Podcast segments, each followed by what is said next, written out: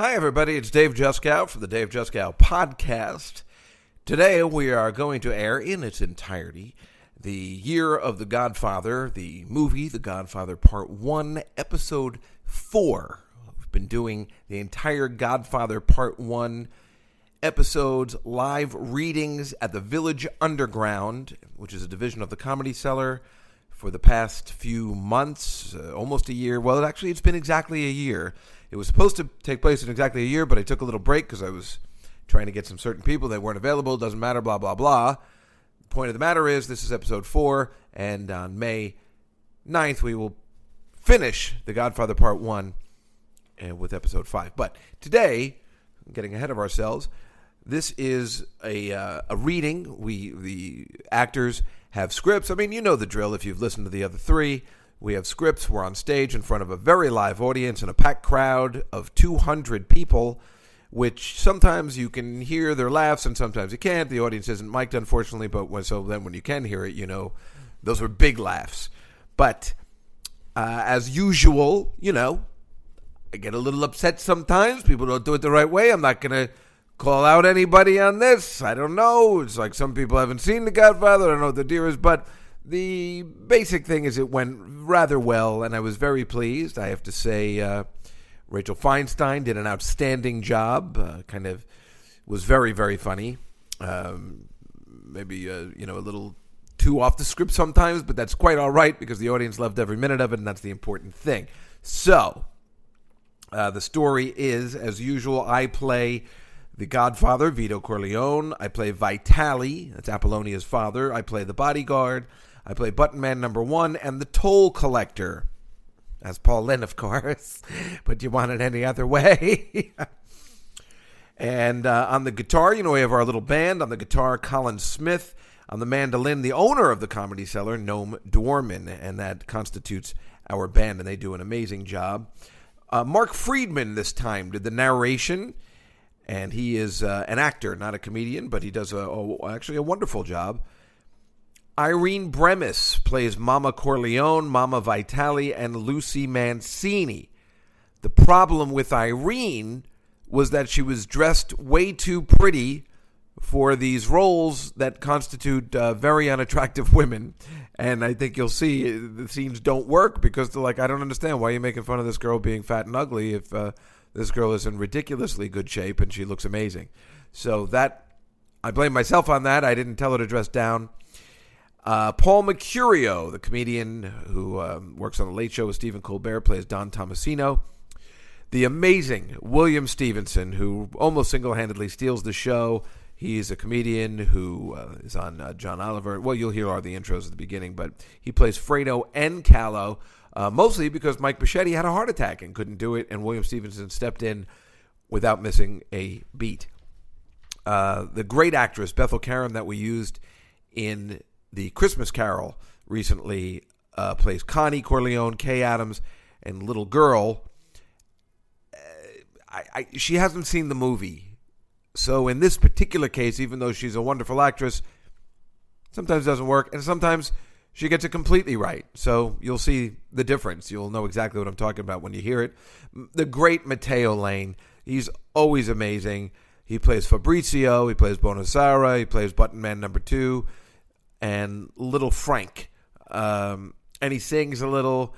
He's really good, as usual. DC Benny replaces Russ Meneve as Sonny Corleone this time, and he's a legendary comic. He's great, and he does a, a pretty good job. He's very funny and a nice guy. Tom Cotter, uh, you might know from America's Got Talent. He came in second, lost to a dog act, uh, which is the only thing that would be funnier than that is if it happened to me. He plays Tom Hagen, replacing our friend Lenny Marcus because Lenny Marcus was doing a cruise ship on the high seas, so he could not make it. Rachel Feinstein, as I said, plays Apollonia, and I got to say, does it perfectly. I mean, perfectly. If you're, I mean, she really just does it the right way uh, for for our purposes, you know, and looked amazing. You know, you won't be able to see her, but just know that she really looked great. She was wearing the perfect outfit, and a lot of times she'll be doing things to Dan Natterman, of course, who always plays Michael Corleone, and you know, looking at him uh, longingly or whatever, and it's really funny. You can hear the audience laughing. Of course, you might not know what's going on. Todd Barry, one of the great, one of the great comics, one of the great low energy comics, uh, plays Carlo Rizzi in a. Uh, I tried to get Carlo Rizzi, but uh, he turned out to be kind of an asshole which I guess is why he's not a very good actor. He must be only able to play that part. But Todd does a really good job. You you'll see that even though Todd you know does it in a completely different way than the way it's supposed to be done. I mean, obviously it's really funny, but I don't know. Maybe you'll notice, like I did, that Todd is a really good actor. And to me, as I was watching it, it, it came out. It's it's interesting, even though he's playing himself. You can the way he kind of enunciates and says the dialogue. You can tell he actually has some acting chops, which is odd sometimes for just a comedian.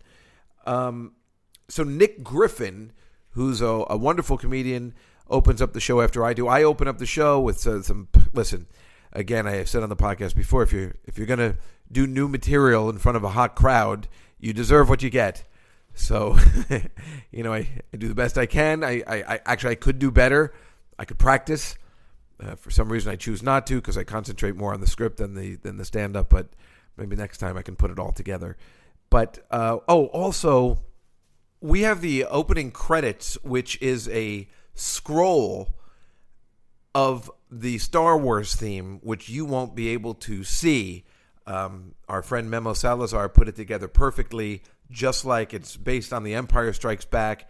I wrote it exactly according to The Empire Strikes Back, and what's happening in our Godfather show to kind of bring everybody back up to speed since it had been six months. I wanted a big flourish opening. So you can't see the credits, but it is the real Star Wars scroll.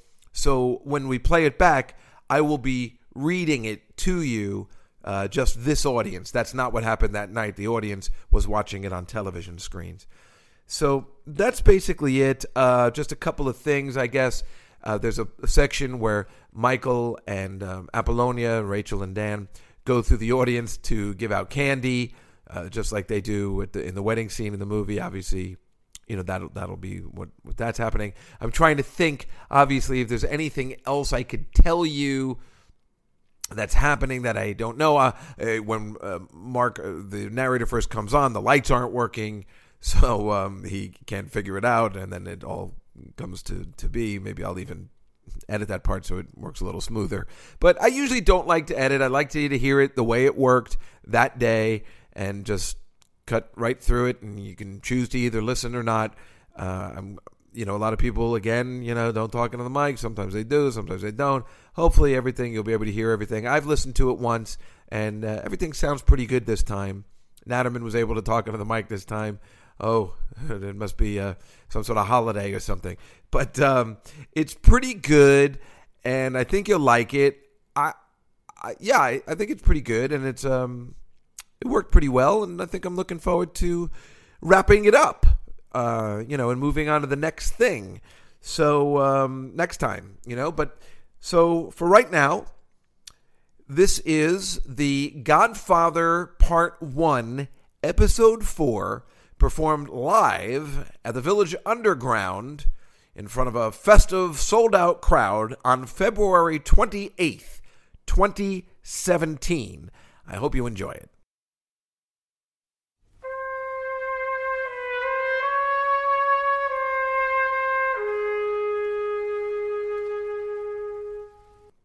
Is this ever going to work? All right. I mean, I have to check, right? I mean, we all need it. There's a lot of people on stage. How you doing? All right, let's get over that.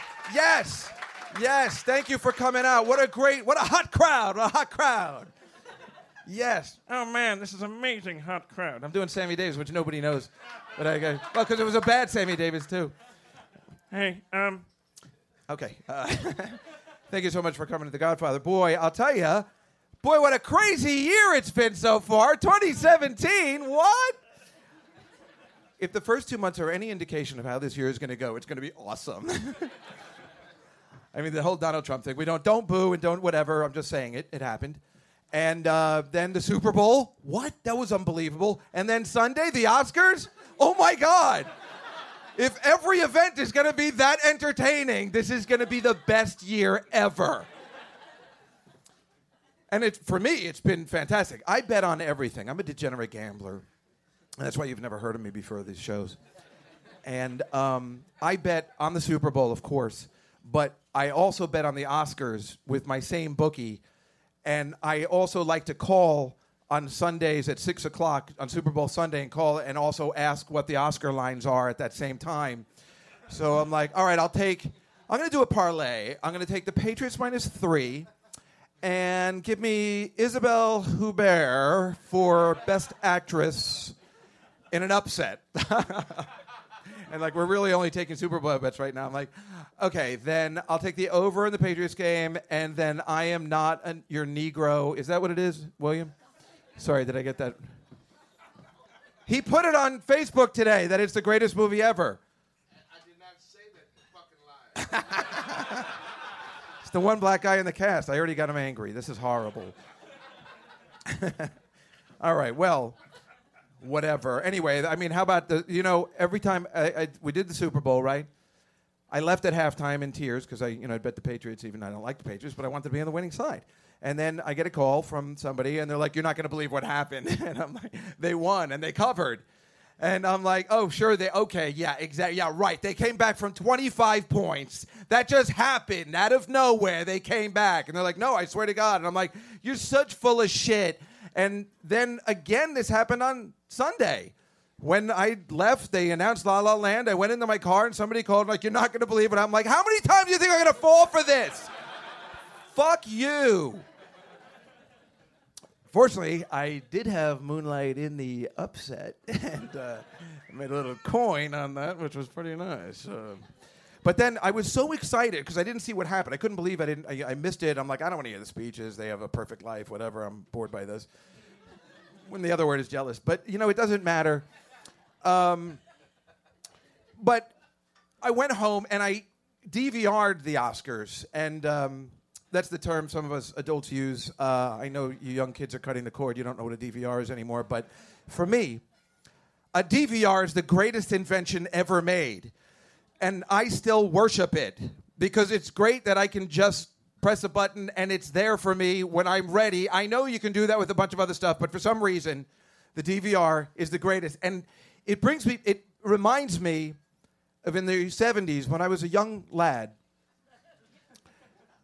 Uh, there was a show called The Six Million Dollar Man. I love this crowd. Um, yeah, this was, well, now it's not the best show ever, but at the time when you're, you know, nine, and there's a movie about an astronaut who gets into a crash and then they rebuild him with, you know, electronical equipment. It's the greatest show ever. See, the Six Million Dollar Man had a bionic arm. They rebuilt it, and two bionic legs, and this magical eye that he could see stuff with, and it made noise when he did it.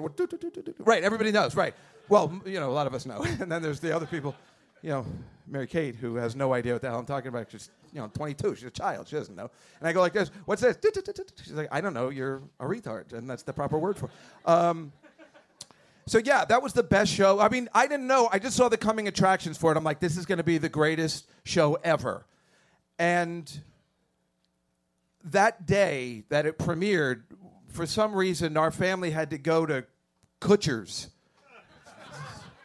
Beth, you right? Did I get that right? It was some one of those Jewy places that you got to go where yeah, like Grossinger's or something, some winter activity. And my dad hated that, but for some reason we had to follow this bridge group up there. That my mother was so in love with this bridge group. I I don't know who the hell these people were, but we had to go away that weekend. And I was of course furious because the Six Million Dollar Man was airing that Friday night. It was premiering. Now that I think about it, I wonder why it was premiering in the winter and not a September. Anyway, it doesn't matter. This is the things I think about. This is why you're seeing this show tonight. Who would do this? So, um, so I remember I was there and I was very upset that I was going to have to miss it because for some reason the kids had to do activities. And for some reason, my father was allowed to stay in his hotel room and see it, which I still don't understand because then what was the point of going away unless, oh, unless they're going to have sex? Oh, God, no. I didn't think about that. Um, no, I'm sure they didn't. Beth, back me. This is my sister's here. She knows what I'm talking about. They, he's just annoying, and he didn't want to leave, right? I mean, this guy is such a douchebag. My dad. We after he died, we found we trying to find out what his AOL password was. The security question was what is your favorite restaurant? And after a year of going through all the, we're telling he's dead. You send in the death certificate. We're like, but I've got to know what is the answer to the question. We tried everything, the place where my parents met, everything, right, Beth? And the answer was home. What an asshole! That's his favorite. We who would have? What a dick! It still bothers me to this day. The AOL guy was like, All right, "Get ready for this." Uh, So he sits. So he watches the Six Million Dollar Man while I'm downstairs with these other kids annoying them. And I'm like, yeah, I'm missing the fucking Six Million Dollar, except my voice. I'm missing the goddamn Six Million Dollar Man. And finally, when I get back, and he's already watched it, and I'm like, what happened? What happened? And he's like, it was unbelievable. and he must have been my age at this time, so that's even gay to just be like, oh my god, this is the greatest show ever. And he was just like, um, I'm like, well, what happened? He goes, well, there was this unbelievable scene where he's protecting this girl and he picks up this giant boulder and he throws it at the bad guys. And she's like, How did you do that? And he's like, Vitamins. And I'm like, Vitamin? Oh my God, I can't believe I missed that. He said vitamins? oh man, that's the best show ever. So I finally, I never, and he's go, you'll never get to see that again because they wouldn't air it ever again. It was a nightmare. I'll never get to see that episode ever. Maybe with air in the summer, maybe. Who knows when that's on? I never saw that episode ever until about a week ago, actually, when it was on Cozi TV, and I finally saw the episode. And I was like, I can't believe I'm watching this. It said pilot. I'm like, pilot? This is it. This is it. And then, and then the, he did the thing, and he did the line, and I'm like, damn, that does work. It's pretty fucking good. But here's the worst part. Now, you know, um, a couple years ago, I, I, I'd been thinking about the vitamin line for a long time. I'm like, because I never saw it. So it was in my head all the time. It's like when you heard about the movie Jaws, but you'd never actually gone to see it. And you're like, it's much worse, you know, if, if what's in your head. And I'm like, that vitamin line, I'm going to use that all the time, you know, because that's what I'm going to tell girls when I'm doing push ups. And like, whoa, how do you do so many push ups? Vitamins. And like, right, you're on vitamins. But anyway, I looked up the guy who wrote the episode. Here's the point of the story because I'm an idiot. And his name is Elroy Schwartz. And, and you can look this up, you can actually look it up now. Uh, and he apparently wrote almost, his brother was Sherwood Schwartz, who created Gilligan's Island. And he actually wrote all of Gilligan's Island, like a lot of the episodes, where clearly now it was all making sense because vitamins is a stupid answer. And then I'm like, he's like sitting there with the guys, and he says in like these when he was interviewed, he's like, yeah, the writers on Gilligan's Island were always angry because they didn't think the show was going to work. And he goes, you're like, listen, you can't make a radio from a coconut. We'll make a radio for whatever I tell them to make a radio for. And like he was like very adamant about that, and like that's how he got. That's probably how he got that vitamins line through, because they're probably like, who's going to buy vitamins? Nobody's going to buy that. He goes, they'll buy whatever I tell them to buy. I was the one who told the Harlem Globetrotters to go to Gilligan's Island. He he did. He's clearly an insane man who talked the producers of the Six Million Dollar Man into using that vitamins line, and the girl was going to be like, "Oh, yes, you're on vitamins. That's the most hilarious line ever." So, those are the people I worship. Was I? What are we here for tonight? Oh, right, The Godfather, right? Um, oh, and by the way, if La La Land, if you feel that La La Land is worthy of more Oscar nominations than The Godfather, well, then just leave, because. Um, that I mean, kind of thank God it didn't win, I guess. I mean, do you think in 45 years people will be doing a reading of La La? Well, yeah, actually, probably the duplex. They probably will. So I guess I don't know. Anyway, everybody, this is going to be a great night. It's going to be awesome. Let me uh, get it going by bringing up our uh, comedian who's going to start us off this evening. He's fantastic. He just filmed or taped his, uh, his special, his comedy special, right here about a month ago. Please welcome Nick Griffin, everybody. Nick Griffin.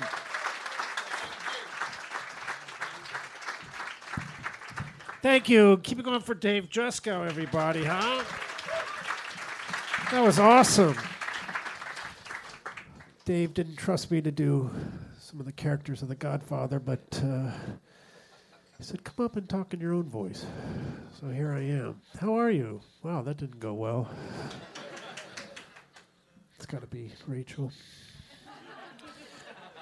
Well, you look good. I'm glad you're here. I look like a youth minister. I don't know how to dress at this age, but uh, I don't want to look like I'm trying too hard. That's my big thing. And I think I'm doing a good job. Everyone relax. It's going to be okay. It's hard out there, though, isn't it? Outside? Jesus. Everyone's jacked up out there. Don't you feel like everyone's just in a hurry all the time, everywhere? I feel like it should say at all the airports, Welcome to America. Now move your ass. I just feel tension everywhere I go from people behind me. Just. The national sound should be. People tell you your whole life to stop and smell the roses, then you do it. It's like, not in front of me, asshole. Take those roses home and fucking smell them.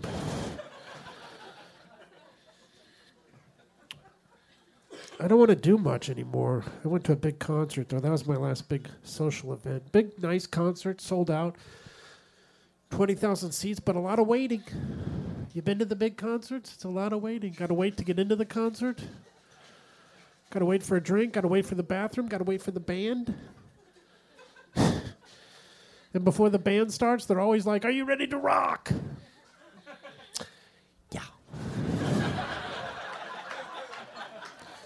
Yes, we are ready to rock. We paid for parking. We bought a ticket. How do I prove to you I'm ready to rock? I can't hear you! yes, you can. It's a music hall, it was built for acoustics. now you're lying to me. No, I'm not ready to rock. You've actually killed my desire to rock. And I was going to rock the fuck out of this place. That's why I think concerts are for when you're young. Because when you're young and somebody says, Are you ready to rock? You get excited. Oh my God. I am ready to rock. How did that guy know? But when you're a grown up, you're busy. You're like, just fucking go. Jesus. Play the six songs I like and wrap it up.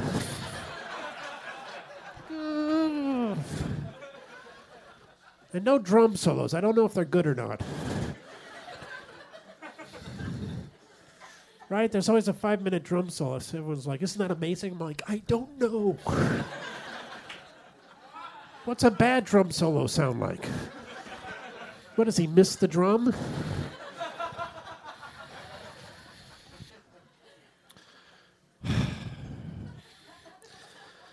A lot of energy for this sweater. I took a date to the concert, and then we got into an argument on the way out. She started crying, which is awful. I don't, I don't. Uh, yeah, I mean, God bless her with the feelings, but I, I don't know what to do when a woman is crying. When a guy's crying, you just step back because he's clearly insane. When a guy's crying, you just go, no. But I don't know what to do when a woman is crying. I play it over in my head. It just seems silly what I'm saying. You know, tissue? Do you want to get married? How do I stop this? I feel helpless when a woman is crying. I get the same feeling when a woman is crying as I do when a toilet starts overflowing. oh, no, no, no, no! Oh, God damn it.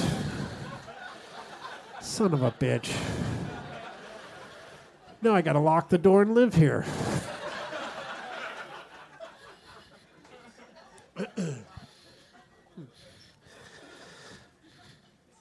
so we broke up a couple weeks later. She broke up with me, which I prefer. I want the woman to break up with me. I don't like breaking up with people. I just. Uh, it's difficult, right? Because you don't want to hurt the other person's feelings, but you want them to go away forever. it's tricky. Look, you're beautiful and talented and nice. Now get out.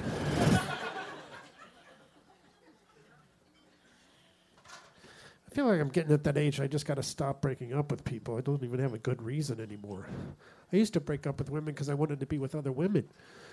No, I do it because I want to be alone. which is fine. But you know, try telling a woman that. Is there another woman? Actually, no. I'd rather be in an empty room.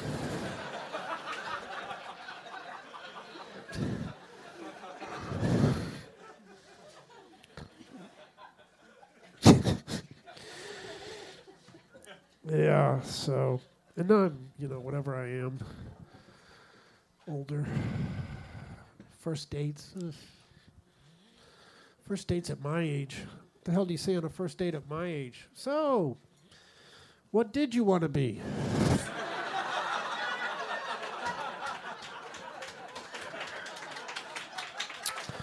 sure. That's nice of you.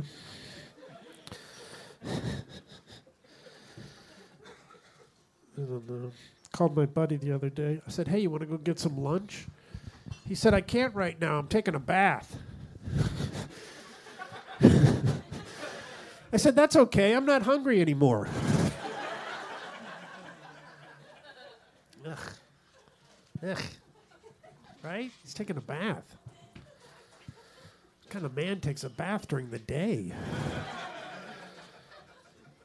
Would you kill a guy?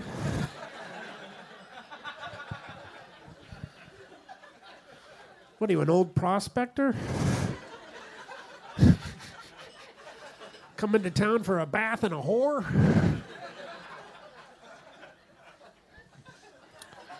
Women, I get it. You take baths anytime, right? You have a glass of wine, you light a candle, you unwind, you relax. It's a good thing, but not for a man. If a man's taking a bath during the day, something horrible has happened. Seriously, ladies, if you come home and your boyfriend's in the tub, run. You're about to become part of a lifetime movie. The stranger in my tub. I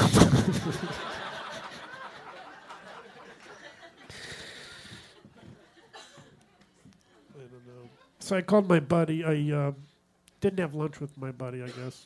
Had lunch at home. I did. Made my own lunch, had a can of soup. That's the right response.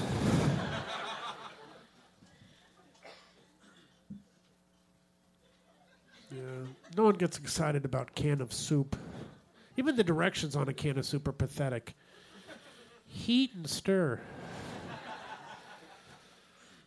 You think you can do that, loser? You fucked up the rest of your life. You think you can heat and stir this soup? You know what? Just stir it. We're going to send somebody over to heat it for you. You know why soup says heat and stir on it? Because it can't say open the window and jump.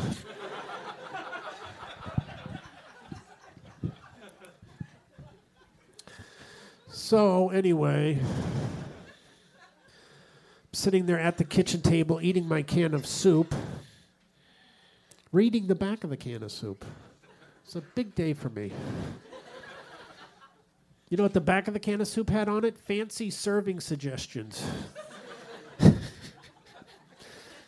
it said, Why don't you try adding chicken? I don't know. Why don't you try adding chicken? Didn't you make the soup? If you know chicken makes it better, shouldn't you have started with fucking chicken? I don't have time to add chicken. I'm writing a suicide note right now. I'm about to take the top of the can and run it across my wrist. Then I'm going to take a bath. Thank you very much. That's all for me. Enjoy the rest of the show, everybody. Thank you. Dave Juskow. Nick Griffin, everybody. Nick Griffin, yes. Yes. A handsome fella, too. Okay. Uh, we just have a little bit to, you know, we're going to fix this mic, right? So now I got to stall. Uh, this is horrible. No, all right, we're going to go. Don't, don't worry, Nora, what's happening? Uh, anyway, no, okay, so this is the thing. This is The Godfather. It's episode four, but it's still part one. Thank you. Um, And as you know, it's, uh, well, you'll see what it's called. So, anyway, our final episode in this Godfather Part 1, even though it's episode 5, is May 9th. May 9th. Uh, and it'll be called uh, Keep an Eye Out for Moe Greene. And uh, thank you. and that'll be uh, the final, and, you know, we'll uh, kill all the five families. Spoiler alert. Uh, are we, uh, Jason, are, is it? Oh, now he's coming. What about all that material I did where you could have been? All right. Uh, here he is. That's Jason, everybody. He's all right. He's okay. Well, we want to make sure everything's working so you get your money's worth, which, uh, you know, from this 45 year old film that we're just reading scripts from. And uh, no, that's what we will be reading off scripts. And uh, because, you know, you can't expect comics to memorize stuff. We have some actors, but they're not memorizing anything either. For 20 bucks, it's really not worth it. You can't really blame them. I say. This is our cast of characters. This is our couch, and they will be uh, coming off and on stage uh, at multiple times. And things uh, they, uh, you know, well, I guess you'll see what happens. There's really no need to explain. We have had a six month break since the last one, so we will start off with uh, quite the flourish, as you'll see in a second. Is this ready? Okay. Then, uh, without further ado, now this is our band.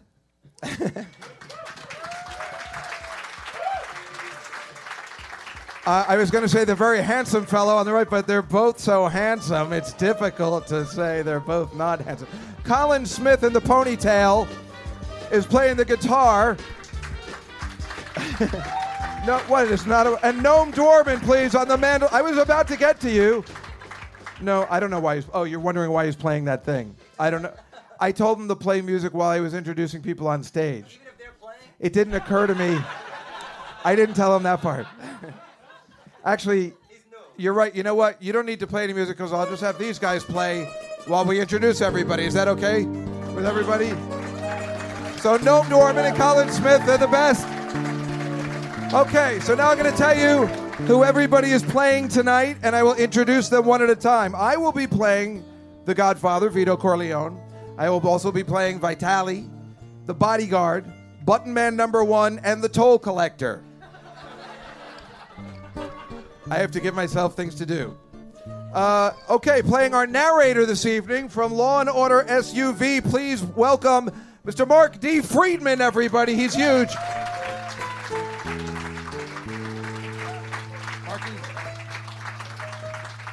Playing Mama Corleone, Mama Vitelli, and Lucy Mancini from the John Fugelsang Show on Sirius XM Radio. Well, you know, you never know when you're going to be called. It's hard to get out of there. Irene Bremis, everybody. Look how pretty she is. Dressed too pretty for her roles. Oh, thank you. Playing Don Tommasino from The Late Show with Stephen Colbert. Please say hello to Paul Mecurio.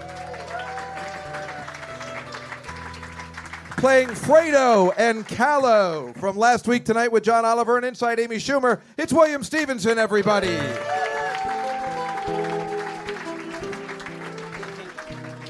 Playing Connie Corleone, Kay Adams, and the little girl from Funny or Die. It's Bethel Karam, everybody's favorite actress. Playing, playing Fabrizio, Bonasera, Button Man number two, and Little Frankie from Late Night with Seth Meyers. Please say hello to Matteo Lane.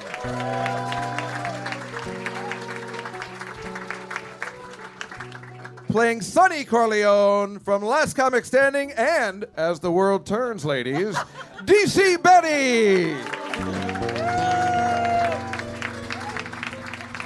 Playing Tom Hagen from The Tonight Show and America's Got Talent, it's Tom Cotter.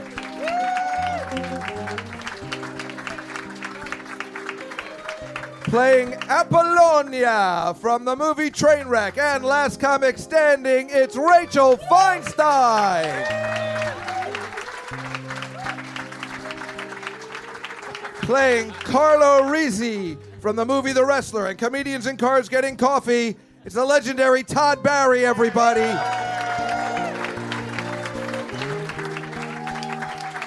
And as usual, playing Michael Corleone from America's Got Talent and the Comedy Cellar podcast on Sirius XM, it's Little Danny Naturman. And there is your cast of characters as we now present The Godfather. Sonny should have used the EZ Pass Lane, episode four. But first, a video. But let us go off stage first. Son of a.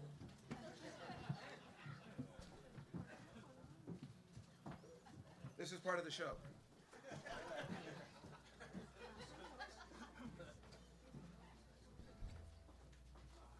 A long time ago, in a city that we're standing in right now, the year of the Godfather.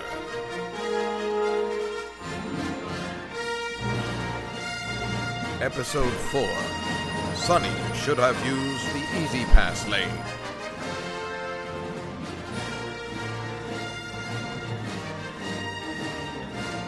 Is a dark time for the Corleones. Although the evil police captain and drug lord have been destroyed, Imperial troops have driven the Corleones into hiding across the galaxy.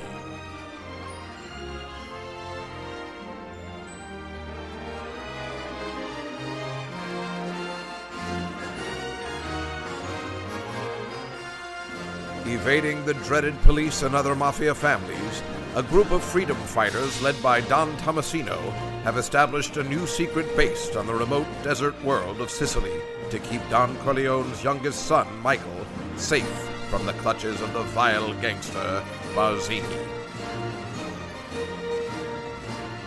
The evil Barzini, obsessed with finding young Michael, has dispatched thousands of remote probes into the far reaches of the Italian countryside.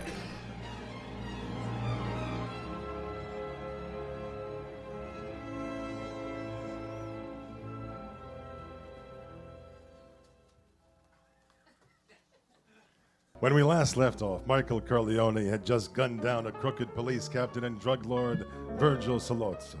After the execution, there was an uproar in the police and underground communities. No syndicate family had ever killed a New York City police captain. Michael escaped to Sicily as the Corleone family took the heat from other families. The newspapers have been full of headlines every day regarding the incident. Police hunt cop killer. City cracks down. Third month of gangland violence. Fortunately, the Corleone family had people from the press on their payroll, and the stories began to twist. Soon the headlines read Police captain linked with drug rackets. Mobster Barzini questioned an underworld feud. The Corleone family had been on lockdown, pretty much sleeping and eating, although many times throughout the montage we can see Clemenza in his underwear, which was not pretty sight when sitting down with fresh popcorn after an intermission break. As we pick up this episode, today's big headline reads Syndicate Big Shot Vito Corleone returns home. All of the Corleone family is continuing to gather at the compound gate to greet the Godfather. As we move inside, the foyer is filled with relatives, including, as always, a damn crying baby. Tom Hagen, the Godfather's adopted son and now consigliere to the family, starts up the steps as an attendant and button man carry the Don on his stretcher up the stairs as the family watches. As the bottom of the steps, we see the Don's hot headed son, Sonny, holding his son, Frankie. We move into the Don's bedroom as the family members have now come to pay their respects. First, a little girl. I love you, Grandpa. Sonny gets his son Frankie to go over to his grandfather and read from his handmade card. The kid is ridiculously nervous because it's clear Sonny made him do this, and I'm pretty sure the kid had probably never even met his grandfather before, and what a perfect time now that he's lying in bed from gunshot wounds. If Frankie doesn't uh, get this right, he's going to end up like Luca Brasi when he's trying to read his letter at the wedding.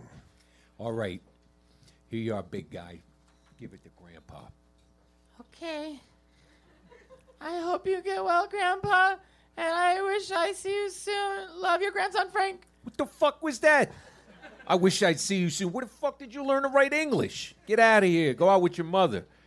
Go, go ahead. Get downstairs. Come on, Jesus Christ. I'm, I'm, I'm sorry, Pop. Uh, the education system. It's just. Uh, You're so right, Sonny. you shut the fuck up, Carlo. Go downstairs with the women and the children. I thought maybe I could stay. Do me a favor. Don't think. I don't need idiots thinking. You know, Sonny, those are very hurtful words. There's really no reason to treat me like that. Get lost, you fucking mook. Okay, but I'm just saying that attitude could really come back to haunt you. Ooh. I'm scared. Carlo leaves and goes downstairs to help the ladies in the kitchen. He's pretty upset about the way he was treated and hopes he can control himself so he doesn't take it out on his wife for some reason. We cut to the main gate. There are children playing ball. The ball bounces and a button man picks it up and tosses it back. Everyone is seemingly in a good mood now that the godfather is home. We cut to the dining room where Connie, Sonny's babysitter and Carlo's wife, are making dinner. She's putting bread on the table while Carlo is pouting. What's the matter with you, Carlo? Shut up and set the table. Wow, Carlo, where's that coming from? Yeah, that's right. I'm Carlo. Look out, bitches. We cut back. To, we cut back to the Don's bedroom. The Don in his in his bed, holding cards and presents that have been given to him. Clemenza, Tessio, and his three eldest sons, Tom, Fredo, and Sonny, are standing around the bed. Tom is about to fill the Don in on events that have been happening since he's been out of it, trying to beat around the bush so as not to get the most devastating news that his pride and joy son Michael was the one that killed Captain McCluskey. Yes, since McCluskey's killing, the police have been cracking down on most of our operations, and also the other families. There's been some bad blood. They hit us, so we hit them back. Yeah, through our contacts at the newspapers, we've been able to put out a lot of material about McCluskey being linked with Sollozzo and the drug rackets. See, things are starting to loosen up. And I'm uh, sending Fredo to Vegas under the protection of Don Francesco. Just want him to rest. I'm going to learn the casino business, man. Yeah.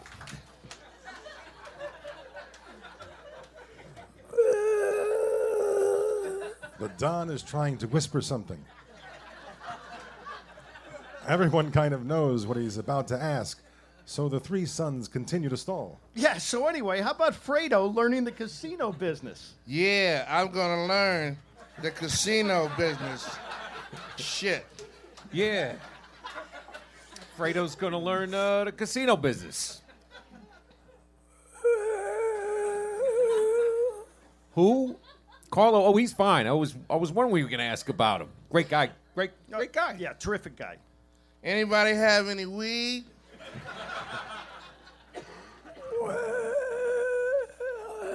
Oh yeah, yeah, yeah, absolutely. No, we- yeah, we got that covered.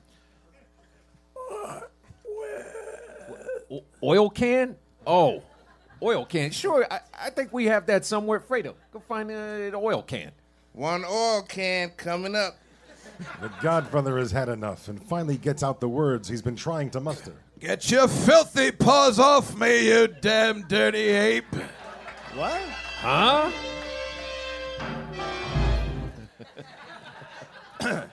Sorry. Where's Michael? Uh oh. The million dollar question. The three brothers all stare at each other, and then Tom gives the Don the devastating news. It was Michael who killed Sollozzo. But uh, you didn't let me finish. He's safe, and we're starting to work to bring him back home now. And he's having the time of his life, time of his life out there. The Don then gestures for everyone to leave. He's had it with a lot of them. Tom and Sonny leave and descend the stairs together. Sonny is starting to get angry again. Gosh, what a hothead. I just hope he doesn't say anything he'll regret later. I want to find out where that old pimp Taglia is hiding. I want his ass right now. Hey, Sonny. What? Th- things are starting to loosen up a bit, okay? If you go after Tattaglia, all hell's gonna break loose. Come on, Tom. Look, let the smoke clear. Pop can negotiate. No, Pop can't do nothing till he's better. I'm going to decide what's going to be done. All right, but your war's costing us a lot of money. Nothing's coming in. What's the matter? We can't do business. Well, neither can they. Don't worry about it. They don't have our overhead. What's our overhead? A few sausages for Clemenza? Please, don't worry about it. It's worse than that. Although his meals are getting out of control, uh, we can't afford a stalemate right now. Well, there ain't gonna be no more stalemate. I'm gonna end it by killing that old bastard. I'm gonna, I'm gonna kill him. Well, well, you're getting a great reputation. I hope you're enjoying it. I am enjoying it. Good. I hope you are. Good, because I am. Good. Good. Well, you just do what I tell you to do. God damn it. if I had a wartime consigliere Sicilian, I wouldn't be in this shape. Pophead Genco, look what I got. Whoa, where's that coming from? I'm sorry, I didn't mean that. No, no, no. You, you know what, Sonny? I always stick up for you. Whenever people say, that's Sonny, he's a loudmouth, and they say it a lot, I say, hey, you just don't know Sonny. When they call you an idiot, I say, Sonny's not an idiot. You just don't know him. Well, you know something, man? Maybe they know you pretty good. Maybe I'm just finding out now. What the fuck are you talking about? It was from Fast Times at Ridgemont High. I just felt like it fit in really well right there. Was I wrong? Listen, mom made a little dinner. It's Sunday. Let's go eat. Yeah, all right. You just make sure you get those Earth, Wind, and Fire tickets, or Jefferson's going to be bullshit. We cut to the dining room later that evening with Tom, Sonny, Sonny's wife, Sandra, Carlo, Connie, and Mama Corleone. The family is eating at the table, and Sonny is yapping away. You know the niggas are having a good time with our policy banks up there in Harlem, driving them new Cadillacs, paying 50% on a bet. In this scene, comedian DC Benny improvised the N word. Mind you, it is not actually in the movie, but DC felt it would really lift the scene up if he did it. Oh, darn it. I'm just kidding. It's in the script. The writer was trying to get DC in trouble because he's jealous and he's been able to get by on his dreamy good looks. Oops, I, I, I mean, the writer likes women and football. Let's pick up the scene at the dining room table. I knew that was going to happen as soon as they started making big money. Yeah. Well, Papa never talked about business at the table in front of the kids. Hey, shut up, Connie. Sonny's talking. Hey, don't you ever tell her to shut up. You got that? Santino, don't interfere. Yes, Mama. Hey, look, Sonny, Tom, I'd like to talk to you maybe after dinner. I could be doing a lot more for the family. We don't discuss business at the table. That's some attitude you got, dummy. I can't tell who's a bigger douche in this scene. Connie is not upset about her brother using the N word at the table in front of their children, but she's more upset he's talking, quote, business. And now he's uh, telling a story about black people driving Cadillacs. What are they supposed to talk about at the table? Sounded like a rousing discussion starter to me. Then, of course, Carlo's such a tool, he tells his wife to shut up in front of her mother and uh, hot headed brother. then he has the nerve to ask for a job after that. Carlos should take a lesson from Rodney Dangerfield at the end of the movie Easy Money. Here's a small scene performed by some of our cast. Shrimpton, no dessert for Mr. Capuletti. Ah, right, Mom. and Shrimpton, Mr. Capuletti is skipping coffee too. It'll keep me awake, right, Mom? Right, dear. And Shrimpton, I noticed a bottle of beer in the refrigerator. Get rid of it. Right again, Mom. For years, I wouldn't kiss my mother-in-law on the mouth. I wind up kissing her ass. Okay, okay.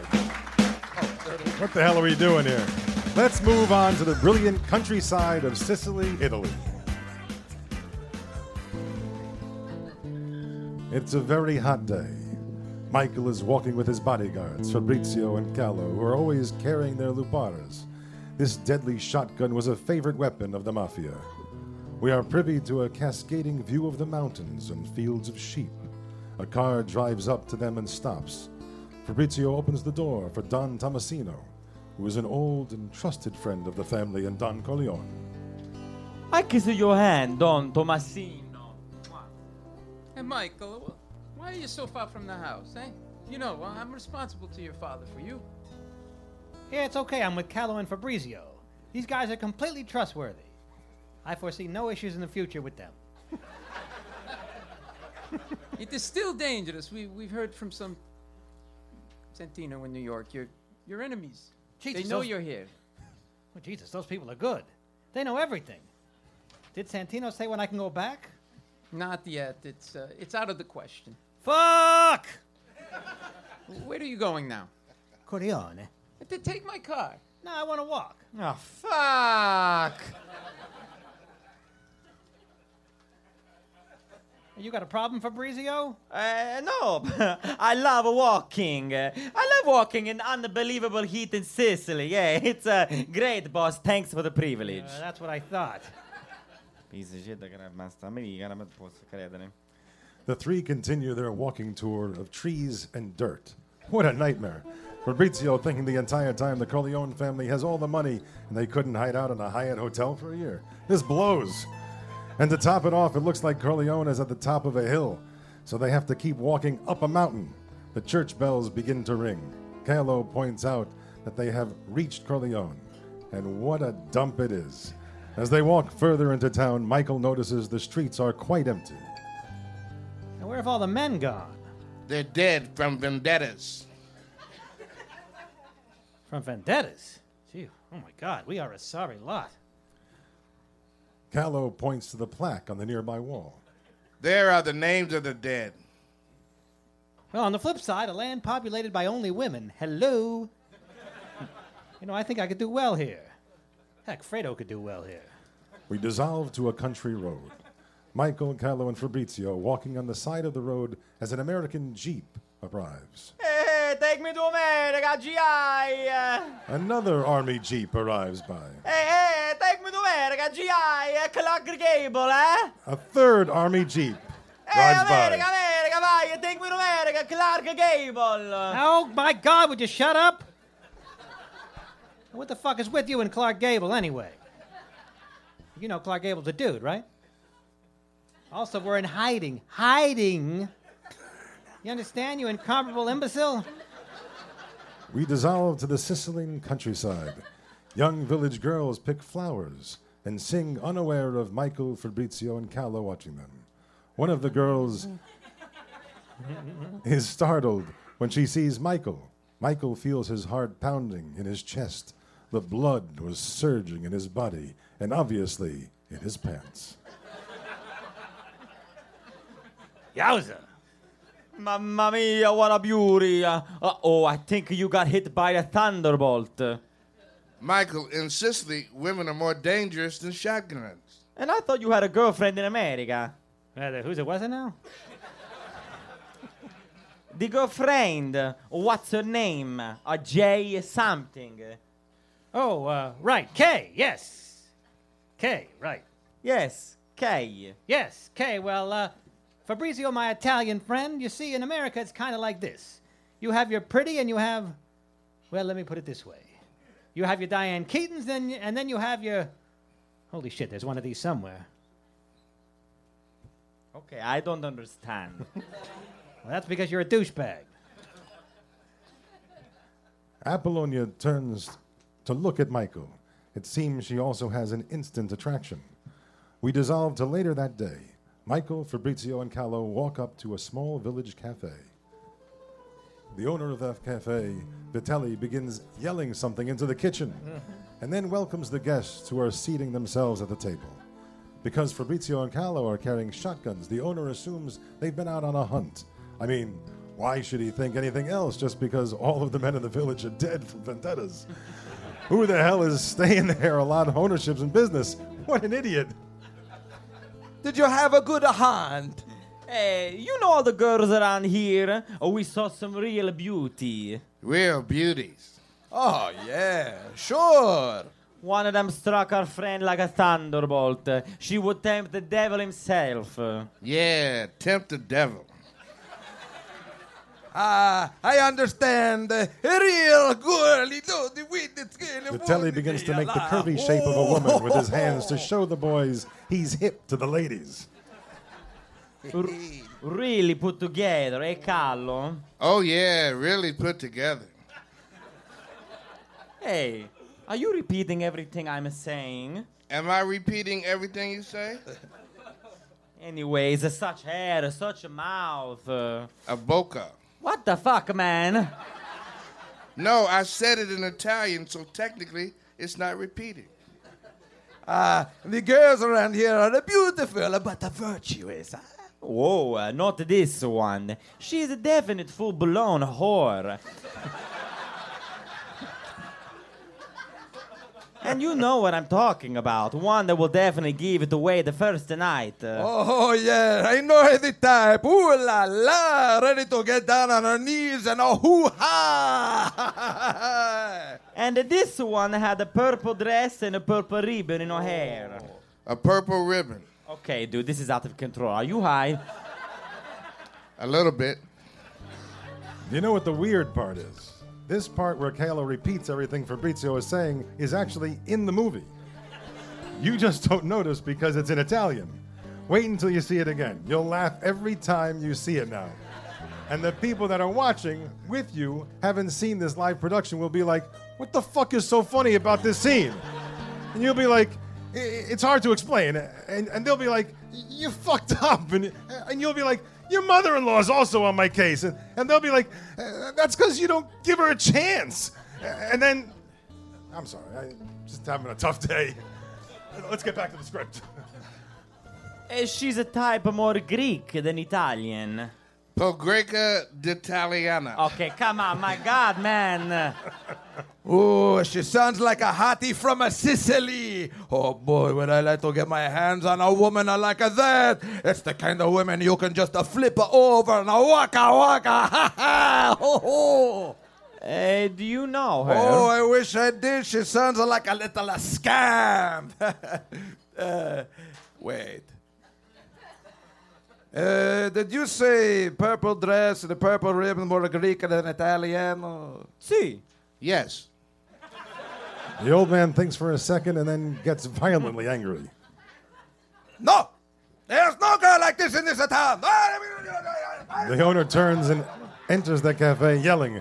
Fabrizio gets up to look into the cafe, then comes back really panicked. Uh oh, I understand. Uh, what's wrong? Calo shrugs and begins to collect his things. Things have turned quite sour somehow. Eh, Why? let's go. It's his daughter. His daughter? Holy shit. Let's get the hell out of here and get some weed. Tell him to come here. Eh, no way, Jose. You obviously don't understand. It's his daughter. I'm speaking English now. His daughter. No, no, call him. Absolutely not. You just told me you wanted to fuck his daughter in the ass. No, I didn't. He said that. Oh, okay. Right. Fabrizio gets up to bring back Vitelli, but just in case, he dons his libera before going in. Fabrizio, Vitelli, and other men emerge from the cafe. Vitelli looks irate. Fabrizio, traduce per me. Sì, signore. I apologize if I offended you. Mi scusa se ho offeso.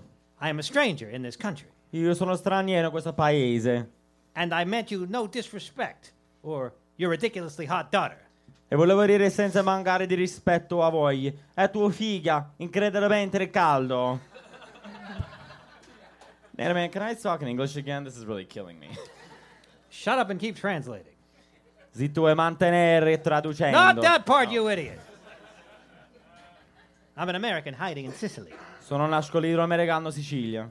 My name is Michael Accordione, Il mio nome è Michele Corleone.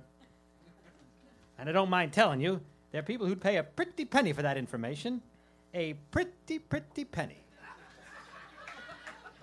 Ci sono persone che ci pagano se sacco a bella penny per questa informazione. È bella, bella penny. That's a very interesting information. You seem like a great guy. But then your daughter would lose a father. Ma boh, è la vostra figlia. C'è cosa? Instead of gaining a husband. Fabrizio pauses a minute before translating because he can't believe what he just heard. Well, go ahead, tell him.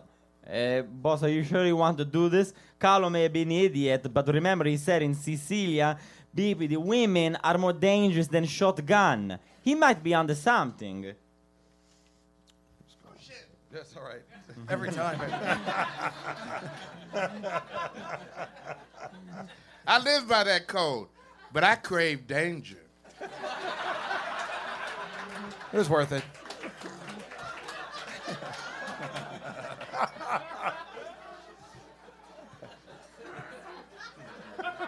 There's one girl under 70 in the entire town. And God knows how long I'm going to be in this smelly hellhole. I mean, this beautiful landscape of a town.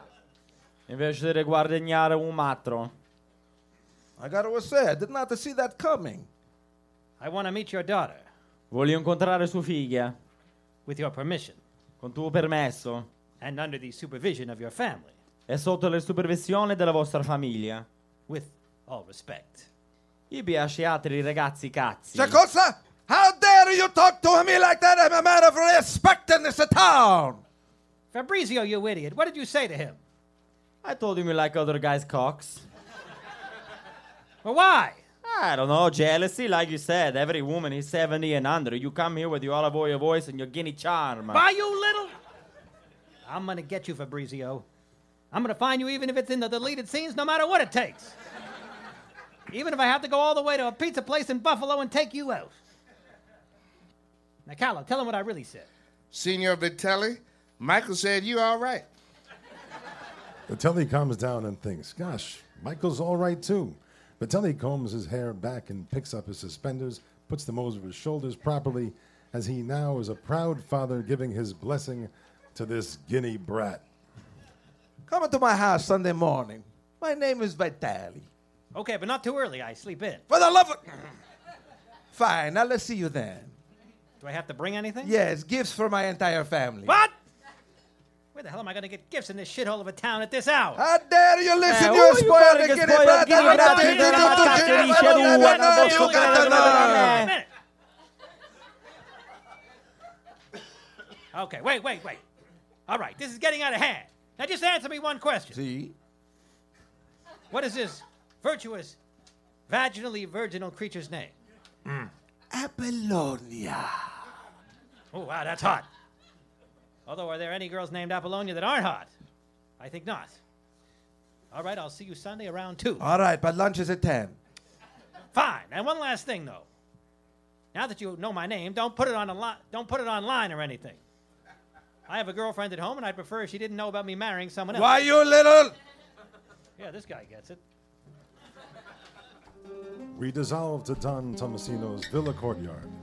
It's in a beautiful but hot Sicilian Sunday morning. Michael, Calo, and Fabrizio all get in the car to drive to Vitelli's. Any more people in here? We're going to need some lube. Fabrizio and Calo laugh so hard, Michael can't believe it. That joke never works in America. Boy, are they starving for comedy here. We dissolve to Vitelli's yard, daytime. Michael is carrying the annoying gifts he was asked to bring as he is introduced to the relatives. Well, there's a lot to go through just to get laid. I mean, uh, where your daughter at? Just as Michael had spoken those words, the beautiful, stunning Apollonia appears and seductively descends the steps, sits on the bench beside her mother. Madonna with meatballs. Yes, she is a lovely.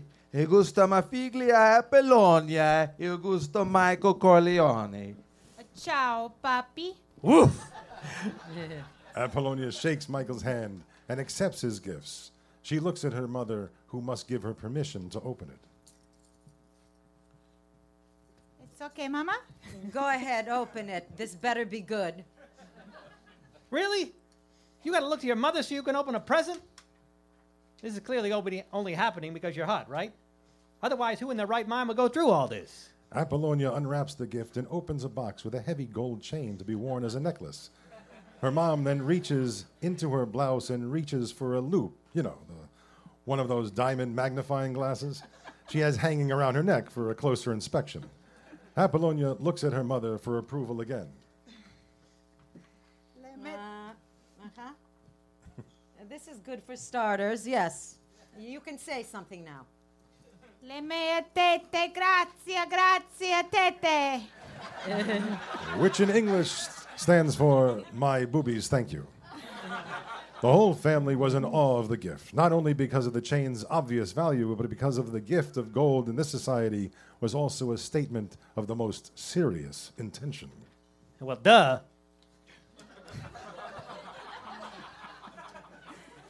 Grazie, papi, I like you. Prego. We dissolved to Vitelli's Cafe, assumingly later that day. But in the book, this courtship with the girl and the family went on for weeks. He couldn't get rid of the girl's family, let alone Apollonia's annoying mother, and he had to bring Apollonia a present every time he came by. What a scam. Michael and his bodyguards drive up to Vitelli's cafe and sit with his annoying entire family again. Michael and Vitelli are at one end of the table, and Apollonia is at the other end. Vitelli is in a very good mood for someone who had his life threatened only a week ago by his new son in law. Everybody is eating and being merry. So, uh, what happened to your eye? Oh, uh, this? Uh, yeah, well, it's nothing. I, I hit a deer on the highway. And there's no deer around here. Yeah, I got hit with the, uh, what do you call it, the paw, you know? The hoof. Right, the hoof. Hey, that reminds me, I got to take this knife. Is that okay? Yeah, just as long as you uh, bring it back. While Michael is spreading more lies around the country, Apollonia is giving him an affectionate stare from the opposite end of the table. She's now wearing the gold chain around her neck and seductively touches the necklace to show Michael she's quite interested in him. Michael, who's been quite pent up from this month long courting process, gives her the hand gesture for blowjobs. Hey, what the hell does that mean? Oh, uh, well, in America, that's a sign of patriotism and great respect. Boy, you've got some uh, crazy customs in America. Hey, you're telling me. You should see the sign for asking for the check. Something I assume I won't be seeing. Not after I keep bringing all these gifts. Uh, by the way, how much longer is this damn courtship going to last? I mean, right now I'd settle for a courtship with Mr. Eddie's father. Hey-o. We cut to what should be a lovely hilltop in the village, but really just looks like a really horrible, hot, rocky dirt road that one would live in if you were living in Game of Thrones times, not the mid 1900s. Michael and Apollonia are walking and talking. Behind them walk many female relatives, and behind them are Fabrizio and Calo with their trusty luparas. So how you doing, man? Hey, uh, hey, when do we lose the family and I get to see those tatas? Tatas, sí. Hell of a Sí, gal. papi.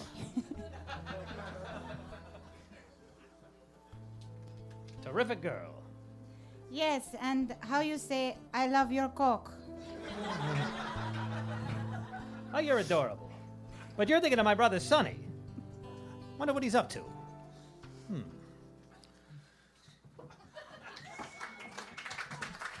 We, we fade back to America and Lucy Mancini's apartment building. Lucy Mancini is Sonny's mistress. If you missed the first episode in this series, I don't mind recapping Lucy's situation because it's hilarious. Lucy has what we in the medical profession like to call a pelvic malformation. However, in the comedy profession, we enjoy referring to it as a huge vag. Sonny's massive cock is the only thing that can apparently satisfy her and it. Now, if you think this is made up, I'd like to quote from the book, if I may. The following passage is what Sonny's wife Sandra says to Connie on her wedding day when she's nervous about losing her virginity on her honeymoon to Carlo. My God, Sandra had giggled when I saw that pole of Sonny's for the first time and realized he was going to stick it into me. I yelled bloody murder. After the first year, my insides felt as mushy as macaroni boiled for an hour. Well, okay. Anyway, anywho, we're outside Lucy's Mancini's apartment building. Three bodyguards are pitching pennies outside where Sonny's car is parked. As we move inside, there are also two more bodyguards inside the lobby, and then two more on the stairs. This is a massive amount of bodyguards for one booty call, but Sonny knows he's a marked man. We now join Sonny and Lucy post coitus. So, am I going to see you again? Hey, don't talk like that. You know you're the only girl for me when I'm desperate and horny. What? Oh, Sonny, you're so sweet. And you're just really unattractive. I got to tell you, I feel like we got a little Bill Clinton, Monica Lewinsky thing going here. You know, I'm kind of, I'm kind of an Adonis, and you're like, well, you know. Well, what, what if I fixed my vagina like we talked about? Hey, hey, this is 1946. No one does work like that yet. You should start by maybe losing some weight first. What? I was just suggesting it, is all. I thought you liked me like this. I do, I do. You know, I'm, I'm just saying it can't be good for your health. This is 1946, and people are starting to become conscious about their health. Why do you keep telling me it's 1946? This is so weird. Your brother was doing this at the wedding when he kept asking me if I liked lasagna. All right, all right, listen, just relax. I'm going to see you in a few days, you know, when I'm horny again. Okay, but don't forget to shave your back before you come. What did you say? Nothing, nothing. It's just that you're a little hairy, is all. And when I say a little, I mean like freakishly apish. you should maybe cut off uh, of, of the wife beaters as well. They don't help. This is 1946. No man grooms yet. Oh my God! Enough with the 1946. Sonny opens the door to leave. A bodyguard is waiting outside the door as Lucy gooses Sonny from behind. Hey, I'm to knock you dizzy. Ew. Sonny leaves and hops with a spring in his step down the stairs. Save it for the library. Ew. Really? Come on, we Really? got, listen, we got to go pick up my sister. Let's go. Do you do you want to stop off and shower first? No, why? No reason. Yeah, really. I gave it to her good in there. I already said ew. Yeah, I'm, I'm that good. And, and and so we're clear. You're bragging about fucking Lucy Mancini, right? Yeah, that's right. Huh?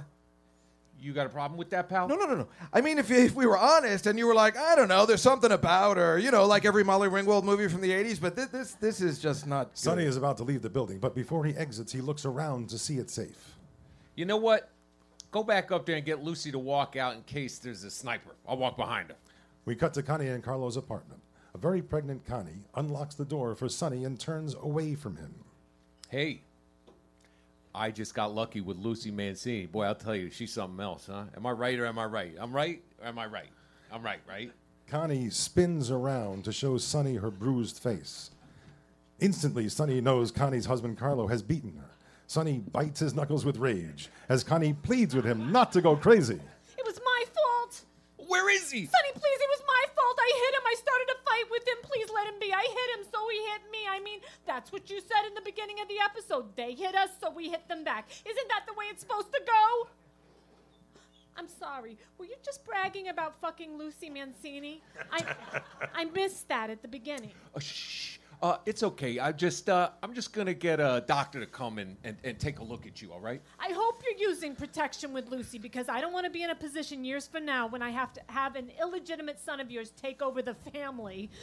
I mean, unless he was played by Andy Garcia or something, because hello. you think sleeping with Lucy Mancini is gross? How about this scenario? Your illegitimate kid sleeping with our brother Michael's daughter. I mean, that's fucked up, right? But that being said, I'm sure you're smart enough to use protection, so that'll never happen. Oh, and Sonny, please don't do anything to Carlo. He's an all right guy. He almost won roast battle. Okay? Oh, okay, okay. What's the matter with you? What am I gonna do? I, I'm gonna make a baby an orphan before he's born, or what? Well, I'm not gonna. oh, Sonny, ah, you're hilarious. All right, I believe you. I mean, why shouldn't I? My brothers would never lie to me. How lucky am I to be a part of such a great family? yeah. But just you know, uh, just curiously, where do you think Carlo is right now? Just wait, out of. wait, wait, wait a minute. Are, are you? Uh, No, no, no. I'm not. I thought I'd get a cup of coffee with him or something. It's not a big deal. Do you have any garbage can lids? It's just unrelated. Oh.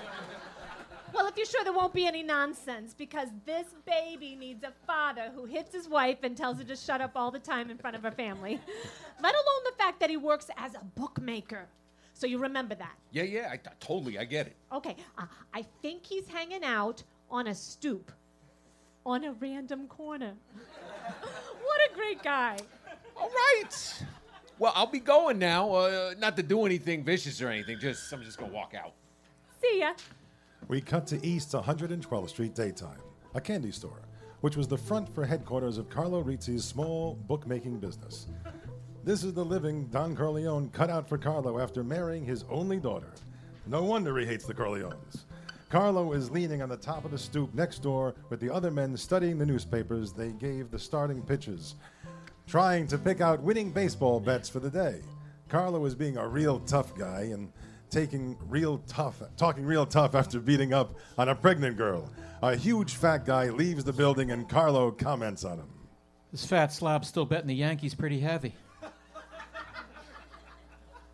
You tell him to stop taking action on him, all right? We lost enough money last week on the game. All of a sudden, Sonny cars appear and screeches to a halt.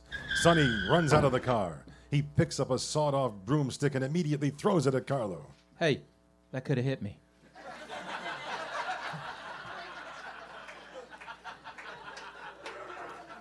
Carlo, come here.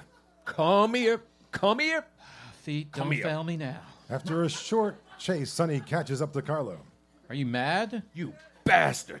Sonny is about to punch Carlo while Sonny's bodyguards hold back onlookers. But Carlo is more wily than expected and pulls a pair of glasses from his pocket. You wouldn't hit a guy with glasses, would you?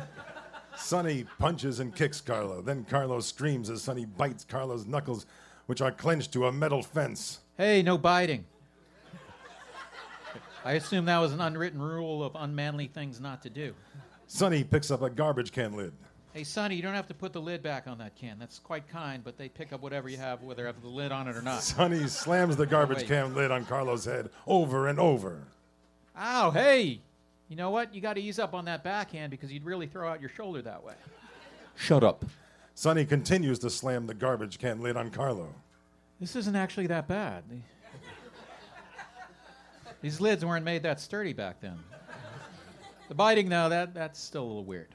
The one sided fight continues until Carlo ends up motionless on his back in the downpour of an open fire hydrant that children were playing in. Boy, you really ruined that kid's birthday party that was going on here. You touch my sister again, I'll kill you. Wait, that's what this is all about? I thought you were angry about the comment I made about that fat guy earlier. Wow, you are really quite the hothead, huh? Also, this overly protective sister nonsense. You got kind of a Scarface thing going on here. I'll be honest with you, it's a little off putting. As Sonny begins to walk away, he stops, goes back, and kicks Carlo one last time. well, you see, that's just overkill. As Carlo cowers in the gutter, he contemplates how grateful he actually was to be thrown into the open fire hydrant, knowing that Sonny had his hands all over him after being with Lucy Mancini. Gross. We cut back to the small Sicilian village and the church where Sonny's old other brother is about to take a different kind of plunge. It's a joyous day as Michael and Apollonia are in the midst of their wedding. The priest blesses Michael and Apollonia as they kneel at the church's entrance. Michael whispers in Apollonia's ear that she hopes she will be familiar with this position on her knees on their honeymoon. Is this the little girl I carry? Is this the little boy at play? Et Filii et Spiritus Sancto. Amen. I don't remember growing older. When did they?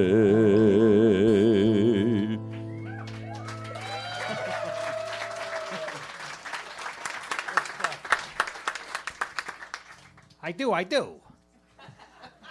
For God's sake, let's just get to the honeymoon already. I now pronounce you a man and a wife.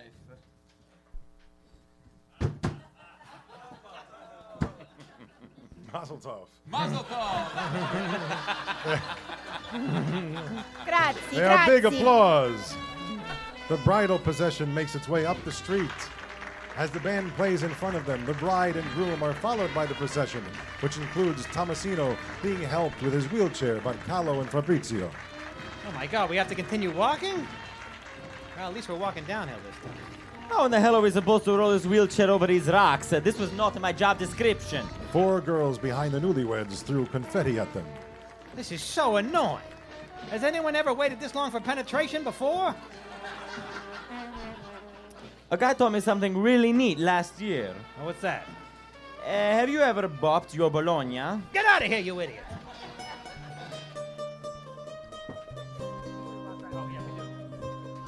After what like what after like what seems to be the longest walk ever, the procession finally gets back to the bottom of the hill. The immediate family are now seated in chairs in a circle as Michael and Apollonia spoon out confetti to their guests. The confetti was a Sicilian candy made of almonds, dipped in chocolate and covered with a hard sugar coating. The colors celebrate different events. For the birth of a boy, they would be blue. For the girl, pink. For the graduation, red. And for a wedding, they are white. So now you know what and why they are doing this ridiculous bit. After the two finish passing out the confetti, the band begins to play a slow number so Michael and his new lovely bride can dance. As they dance, Apollonia,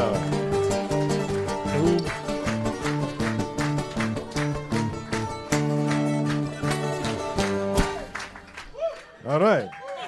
As they dance, Apollonia, who doesn't know how to dance, is counting. Unfortunately, to Michael's dismay, she's using the days of the week for numbers. Monday, Tuesday. Thursday, Monday, Tuesday, Thursday. Oh, look at you. You know the days of the week. Si, papi. Well, that's adorable. The music ends and we fade to the big consummation night. Tony D'Annunzio from Caddyshack is jumping up and down, trying to get a glimpse as Michael closes the shades and gives him the finger as he does so. Beat it. Well, well, well, here we are. I'll just close these shades. And I'll just change these lamps with a little artifact I brought from the States. Say hello to my little red light bulb friend. And don't be scared, baby. I'm going to be real gentle with you. I know this is your first time. Yes, of course.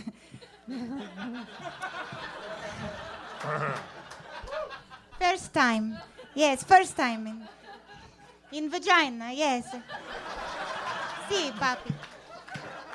Yes, the first time in the. Va- hey, wait a minute! The two stare at each other for a while. Michael pulls Apollonia closer and kisses her forehead.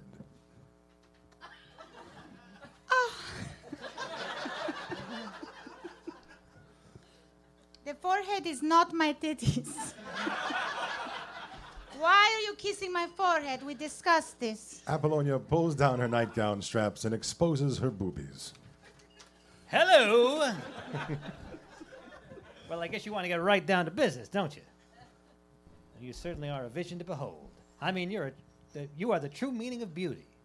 Almost like a goddess, comprende? Having said that, what's up with those tatas? There's like no areola. No, no, areola. no, I don't, I don't have that. No, Papi, it's not something I have. Let's not talk about it. It's uncomfortable. So that you can say in English, even though you don't have one. Yes, Well, a I'm- couple of things, yes. Not that I'm complaining. I'll just stare at them awkwardly a while, and then I guess we'll get down to business. Areola, she knows. All right, anyway. We cut back to New York in the Corleone compound, daytime. Kay Adams gets out of the taxicab. Oh, right. We forgot about Kay Adams. You know, Michael's steady girlfriend from college. Gee, I guess Michael forgot about her too. What's she doing at the compound? Oh, this probably isn't going to end well.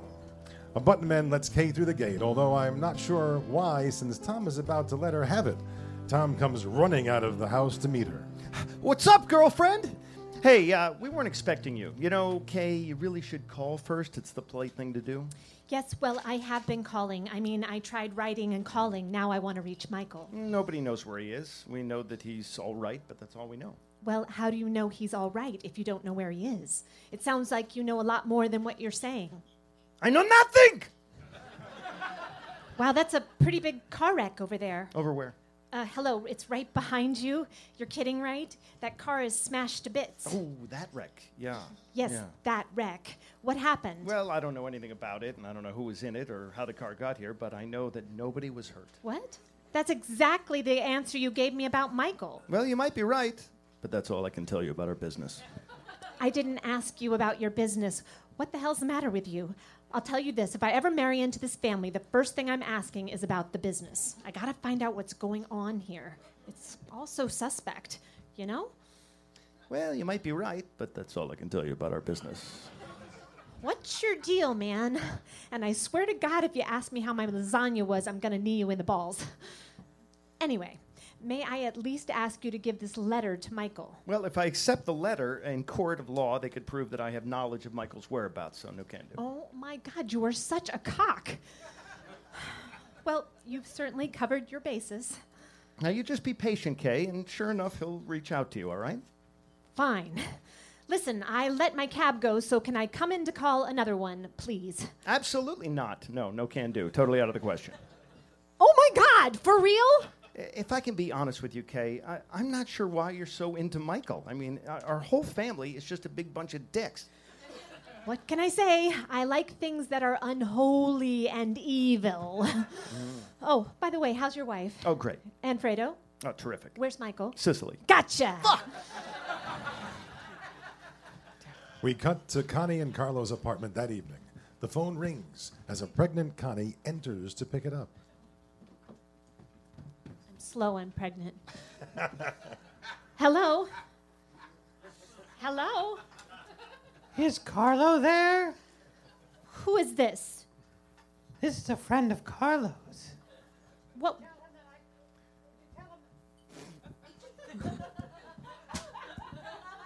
Would you tell him that I can't make it until later? Sounds like you're on the moon. What?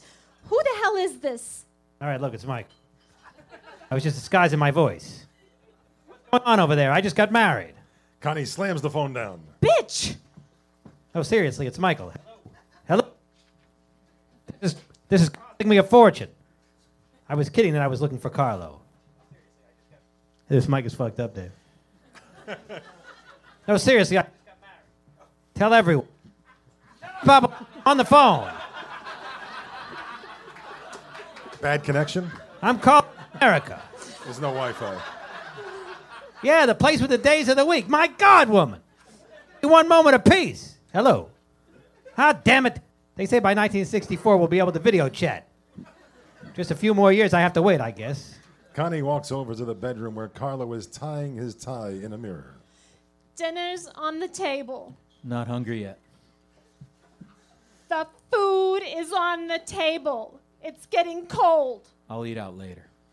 You just told me to make you dinner. Hey, Bafangul, eh? Leave me alone. Ah, Bafangul? Bafangul. Well, I guess uh, Bafangul you. In fact, how about Bafangul this and Bafangul that? Strangely, saying the word Bafangul is making me feel better. But I'm gonna break some dishes to make my point anyway. Connie runs into the kitchen and we begin to hear breaking dishes. What the hell is she up to now, this little guinea brat? Connie is breaking dishes, throwing eggs on the floor, and basically doing everything Lorraine Bracco said not to do in Goodfellas when she couldn't believe some of the wives would curse and spit on their own floor. And I quote, She used to spit on her own floor. That made no sense to me. That's it. Break it all, you spoiled guinea brat. Break it all. Well, I was gonna stop here, but now you're encouraging me. I'll mess up this beautifully set dinner table. I'll do it. I dare you to mess up that dinner table. You don't have the guts. Connie breaks the plates on the set table, throws a pitcher of wine, and then throws the salad. Salad. Ooh, I'm scared. Why don't you bring your whore home for dinner? Maybe I will. Connie, screaming and crying and looking desperately for something to break, pushes vases and dishes from the top of the cabinet onto the floor, breaking them. Oh, that's just great. You know that one vase had Genco's ashes in it. Now clean it up. Oh, like hell I will! Now Carlo is really pissed and begins to remove his belt. That's never a good sign. Clean it up. Clean it up, you guinea spoiled brat. Do you ever say anything else besides spoiled guinea brat? Also, do you ever change the inflection in your voice? I gotta tell you, you don't sound that angry. That's all Todd Barry, baby. Carlo starts striking Connie with the belt as Connie hides behind a curtain and then runs away. Better clean that up. I'm serious. You son of a bitch! Connie runs around the apartment trying to get away. She slams the door in Carlo's face and then throws poker chips that were on the poker table. Not the poker chips, you spoiled guinea brat. I just stacked those in color order. Connie runs to the kitchen and picks up a butcher knife. Yeah, yeah, come on now, kill me. Be a murderer like your father. Come on, all, all you Corleones are murderers anyway. Oh, wow, Carlo. That's weak, dude. Hitting a pregnant woman with a belt is one thing, but calling my family a bunch of murderers? Where is that even coming from? Well, uh, maybe that was too far, but it still doesn't make up for you breaking those dishes. Some of that stuff was for my family too, you know. Car- Connie goes to stab Carlo, but he grabs her wrist and overpowers the knife out of her hand and throws her to the floor.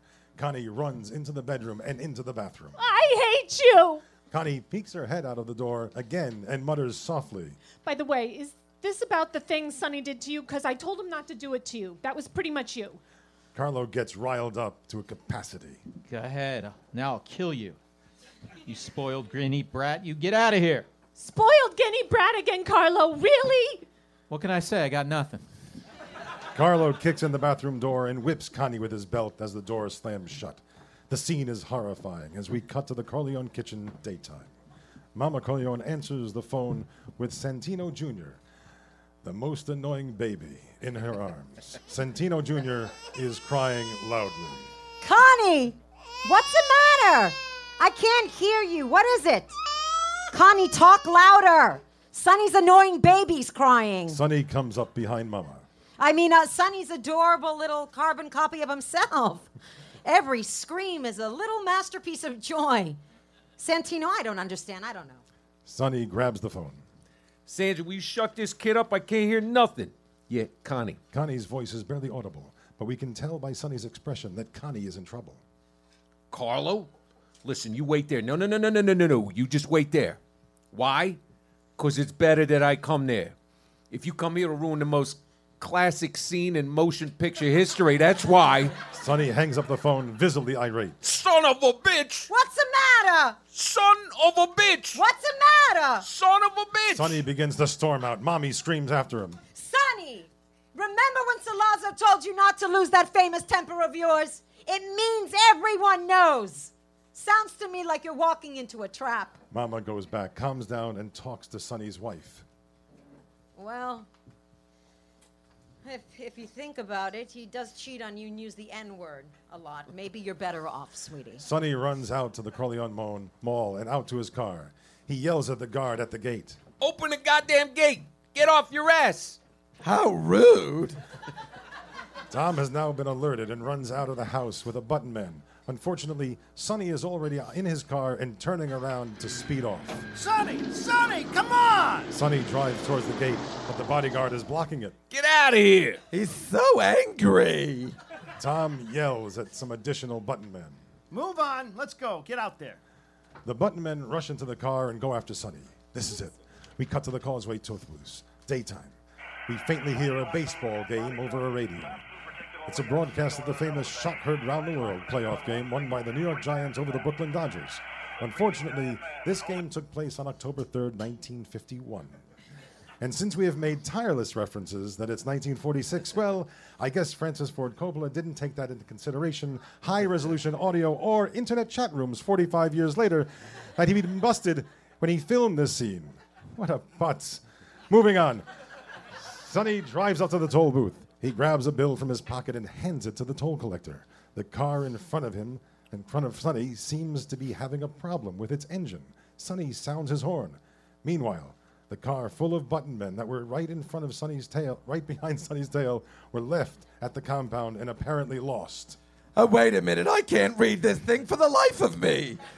It says go left, but there's nothing there. That's because the map is upside down, you idiot. Why do you even need a map? Why don't we just follow Sonny wherever he goes? Oh, sure. That's easy for you to say. You're not the one driving. Well, you shouldn't be driving and reading a map at the same time. Oh, says you. What do you know? What's that sign say up ahead? Oh, nothing. Just bridge out. Bridge out? Yeah, bridge out. Bridge out? Ah!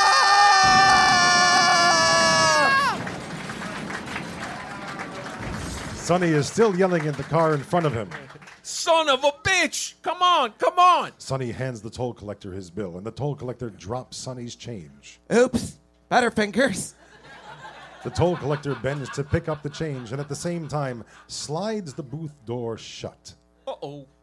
Sonny turns his head and notices a line of armed men pointing their weapons at him. Uh, hey, fellas, uh, can you get back in your cars? I'm really running just a little bit late.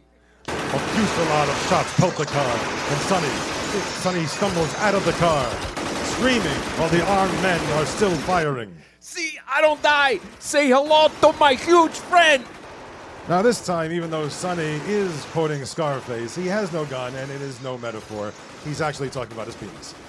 The barrage of bullets continue into the night.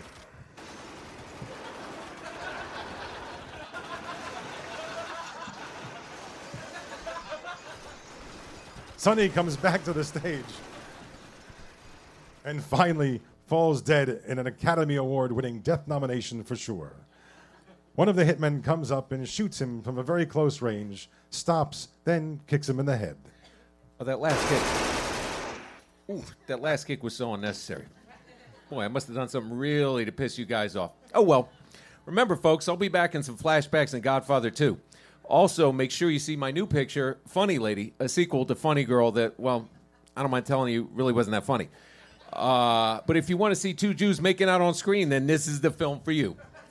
Yeah, I'm Jewish. Me and Arthur Fonzarelli. Go figure. Good night, everybody. Comedian DC Benny, everybody.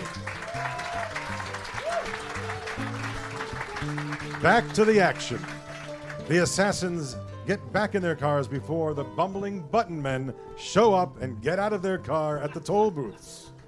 I still say we could have gotten here a lot faster making that left turn at Albuquerque. Oh, what do you know? You're like the worst driver anyway. No, I'm not. Yes, you are. No, I'm not. Yes, you are. I. Uh The two nitwits see Sonny lying in a pool of blood. Oh my God! Do you think he's okay? No, I don't think he's okay, you idiot. I'm not taking responsibility for this. Well, it's not my fault we're late. You had to stop for a newspaper. I wanted to see the reviews for Gilda. That Rita Hayworth is so hot. I heard she takes her top off in this movie. Oh, you're lying. That's what I heard. You can't do that in a movie. I'm just saying that's what I heard. Fine. Let's go see the movie and we'll see for ourselves. Then we'll go tell Don Corleone's son is dead. Right. I'm in no rush for that. Now, do you think they'll be angry if we lost him? No, The Godfather's the best. As the button men leave and the plaza is empty, the toll collector who dropped Sonny's change finally rises up from his toll booth, brushes off his uniform, and says, Boy, superintendent's gonna be pissed. We cut back to the Corleone compound. The mood is obviously somber. Tom Hagen is in the Godfather's office, crestfallen and having a drink. A shadowy figure enters the room and sits down next to Tom. It's Don Corleone, up and about for the first time since his assassination attempt. He's still wearing hilarious pajamas and a real kick ass bathrobe. He still has his Planet of the Apes like tape around his throat as he motions for Tom to give him a drink. Give me a drop. What, you can't get up and get your own drink? No. That's like two second trip behind me to the bar. I like drinking out of your glass. Well, I might have herpes. Uh, it's revealed in the second movie that I have a mistress and she might be a skank. Ew. You're right, I'll get my own. My wife is crying upstairs. I hear cars coming to the house. Can't see her in mine. I think you should tell your Don what everyone seems to know. Uh, I didn't tell Mama anything, and I was about to come up and wake you just now and tell you. But you needed a drink first. Oh, yeah, yeah. Uh, now you've had your drink. They shot Sonny. I want all inquiries made. You didn't let me finish. Sorry, I'm ready to get to the end of this episode. It's going very long. They shot Sonny on the causeway, and he's dead.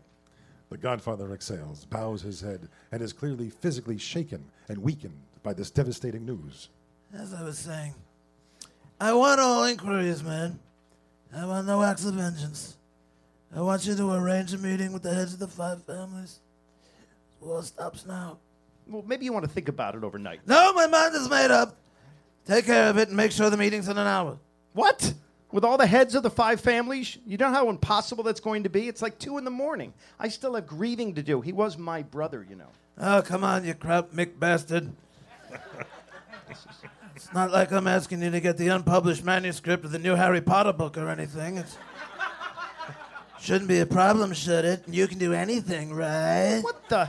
Hey, isn't that the line Meryl Streep says to Anne Hathaway in The Devil Wears Prada? I was watching it upstairs before I came down.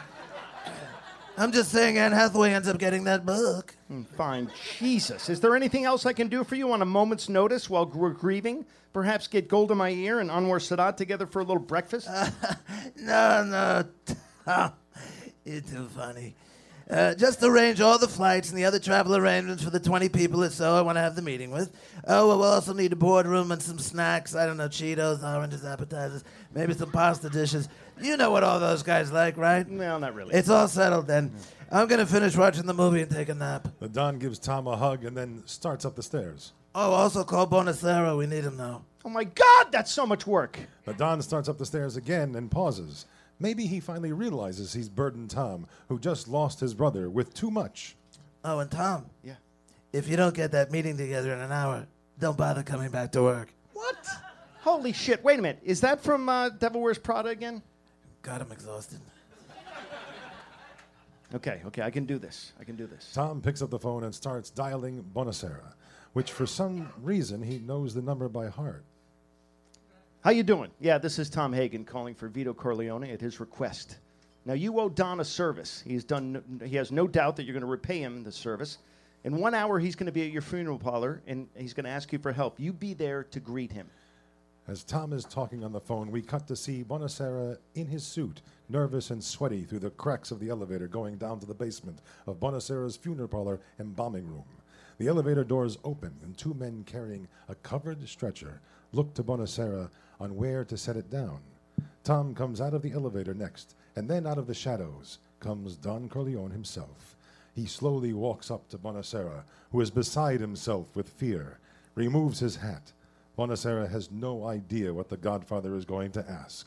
After a few seconds of an intimidating staring contest between the two, the Don finally speaks. Well, my friend, are you ready to do me this service? Yes. uh, what do you need me to do? I'm just curious. What do you think it is I want you to do? Well, I don't know. I, I was surprised you called. After all, it was like a day ago when you said you would ask for a favor and said the day you may never come. You could have just been honest and said, I'll call you tomorrow for a favor. Well, where would the fun in that be? The Don takes Bonasera over to the body of the stretcher. I want you to use all your powers and all your skills. I don't want his mother to see him this way. The Don uncovers the blanket, covering the body to reveal it is Sonny. His body and face are mangled and grotesque. Holy shit, what the fuck is that? I've been a mortician for 50 years, but mother frickin' freaking cocksucking fuck, that's just what the fuck? Look at that massacre, my boy. Well, yeah, Jesus, massacre, that's a polite term for what this is. I gotta be honest with you, Vito. This is fucked up, and quite frankly, a hell of a fucking favor to ask in return for beating up a couple of teenagers. No, no, I'm out of here. I told you that might be his reaction. What was I going to do? I was going to call Enzo the baker? Although I could go for some cake right now. I don't mind telling you that. That reminds me, definitely order a cake for the meeting with the heads of the five families. All right, all right already. Now he's got me ordering cakes. Fuck, I wish I was adopted. I am adopted. Well, I wonder what Anne Hathaway's character would do in this situation. I, I got to watch that movie again. I guess I'll just cover this back up. We cut back to Sicily, daytime, and Tommasino's villa courtyard. Michael and Apollonia are in love, but Apollonia has begun to talk more, and Michael is getting annoyed. He's currently teaching Apollonia to drive. She's laughing as she is driving the car. She almost hits the short walls enclosing the courtyard. The car finally stops. Michael gets out and kisses the ground. Jesus, woman, it's easier to teach you English. Lo, lo, Inglesia. I'm sorry, I'm talking so much lately. Oh, you know some English, do you? Let me hear some. Monday, Tuesday, um, uh, a Thursday, um, Wednesday, Friday. I try, but my tits get confused. andiamo, andiamo. Well, that's just lovely. Maybe next you can explain to me how someone who's been a virgin so long I can't find the time to learn the days of the week in order. Tuesday, Thursday, Friday, Sunday. What's that supposed to be? Cute? I guess they don't bother teaching women here in Sicily when the men have done such a good job keeping everything together. Eesh. Come on, don't, don't be such a prick. andiamo, andiamo. Tommasino's car drives in sounding its horn. Michael walks over. Is it really necessary to beep your horn? I saw you come in. How are things in Palermo, you old dog? Uh, great, really great. Now, why? How are you sweating so much already? You just got out of your car. Hey, Manage, they haven't invented car air conditioning yet, and I'm obviously overweight. I'm a fat fucking pig, all right? Michael helps Tommasino out of the car. Apollonia runs over and kisses him. Whoa, whoa, whoa, whoa, whoa, whoa! Oh, what the tits. hmm. How are you, my dear? I am good, yes? Yes. Uh, this morning, Michael taught me all kinds of things in the bedroom. he teach me where to put penis. He wants it in mouth. He wants it everywhere. He wants to put penis all over the place. and then he gives me presents. Sometimes he gives me blueberry pancakes for breakfast.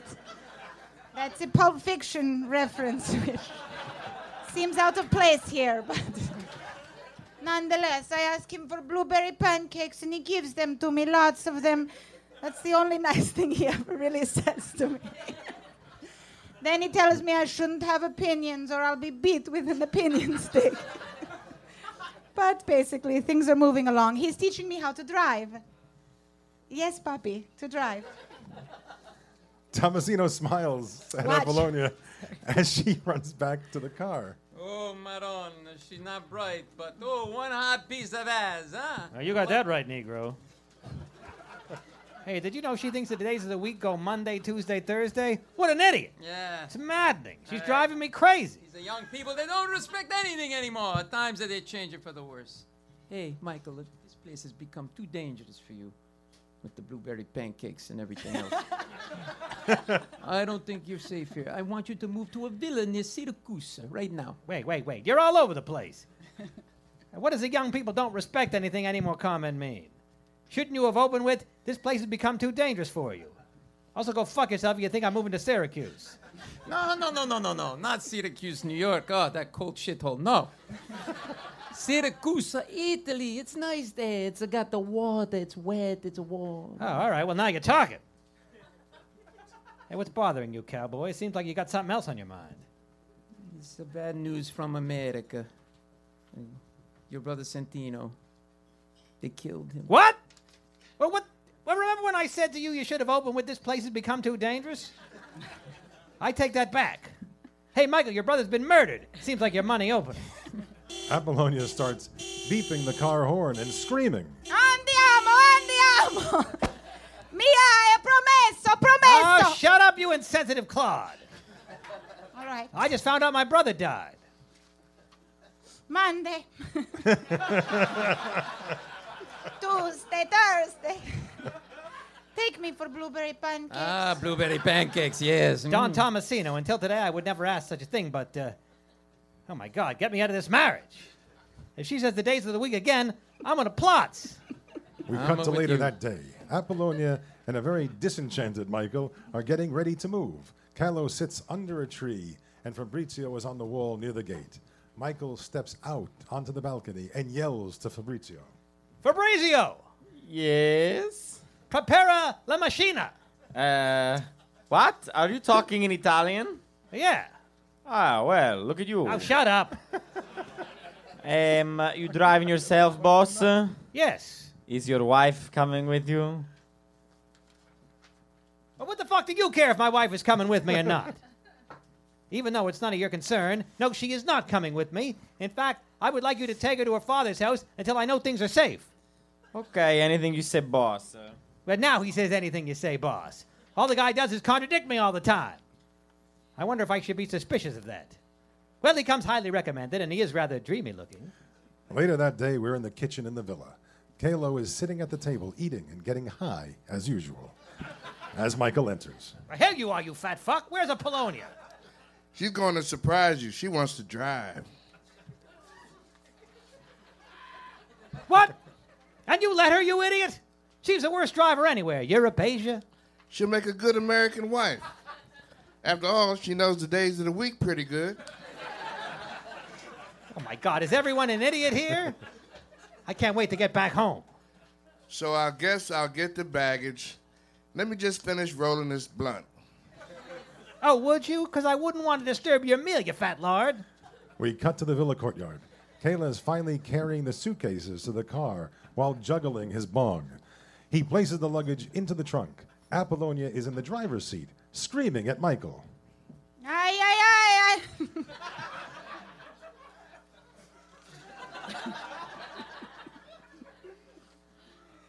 Michael. I didn't realize I had an actual line there. Monday, Tuesday. Anyway, Michael, they did not have blueberry pancakes this morning.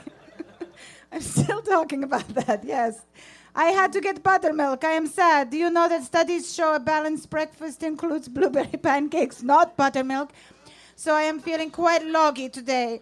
My titties are only mildly gleeful. Michael walks out and sees Fabrizio walking away. Fabrizio, where are you going, you idiot? Apollonia is honking the horn again. Michael, aspetta lì, guido la boia, oh, Michael. Oh my God, that fucking horn again! Now give me a goddamn break. I can't take, I can't take it anymore. I tell you, I can't take it. Hey, Michael, listen. Poppy, Monday, Tuesday, Wednesday, Thursday. Oh, she figured out Wednesday comes after Tuesday. Now between that and the blueberry pancakes, what a blissful life this will be now. Oh, good God, I messed up good. I'll never get out of this one. I'd do anything just to get her to stop honking that damn horn. Michael sees Fabrizio running through the gate. Well, that's odd. I guess he's sick of it too. Michael quickly puts two and two together and realizes Fabrizio has double crossed him but wasn't expecting mm. Apollonia to be in the car. Apollonia is about to turn the ignition key on to start the car when Michael, doing his best Willy Wonka impression, lazily to stop Apollonia from starting the car. No, don't. Stop. The car blows up and Michael is thrown into the bushes. Michael gets up, dusts himself off, and says, God, what a week I'm having. That's the Godfather, everybody! Let me introduce the cast. Mr. Mark Friedman, everybody, as the narrator. Irene Bremis. You can hear her every week on BB Box Radio on the John Fugelsang Show. Mr. Paul Mecurio, his podcast, Two Chairs and a Microphone.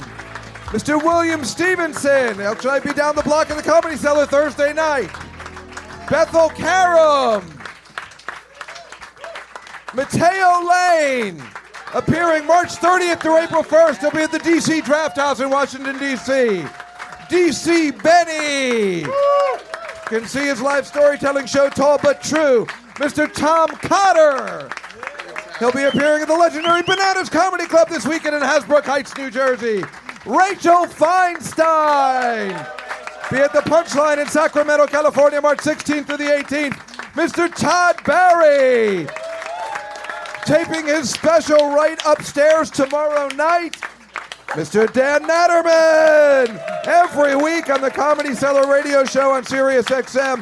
Of course, Colin Smith and Noam Dworman. The mandolin and guitar. Thank you to Nick Griffin, Liz Fiorardi, Jason, and Memo Salazar.